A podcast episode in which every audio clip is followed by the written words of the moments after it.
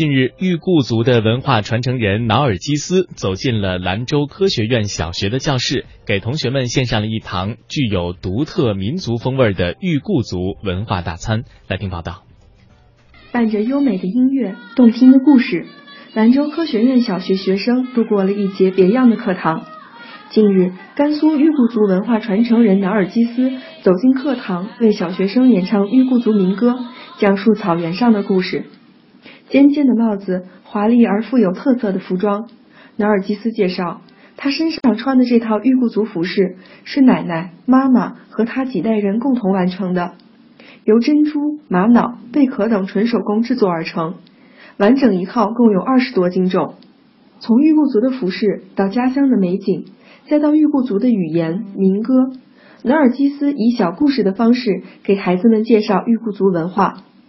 由于裕固族没有自己的文字，所以语言都是口口相传的方式传承。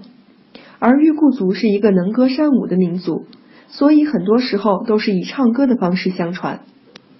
我给他们讲的可能更多的是我们的习俗文化。啊，就是呃有童趣的，孩子们感兴趣的这样的东西，牛呀、羊呀，我自己经历的生活，这是最主要的，他们会非常喜欢听的。因为现在都市里的孩子很难接触到这些这样的一些场景，我给他们讲的时候，他们的脑袋会眼前就会浮现那种就是在草原上的那种跟牛和羊的那种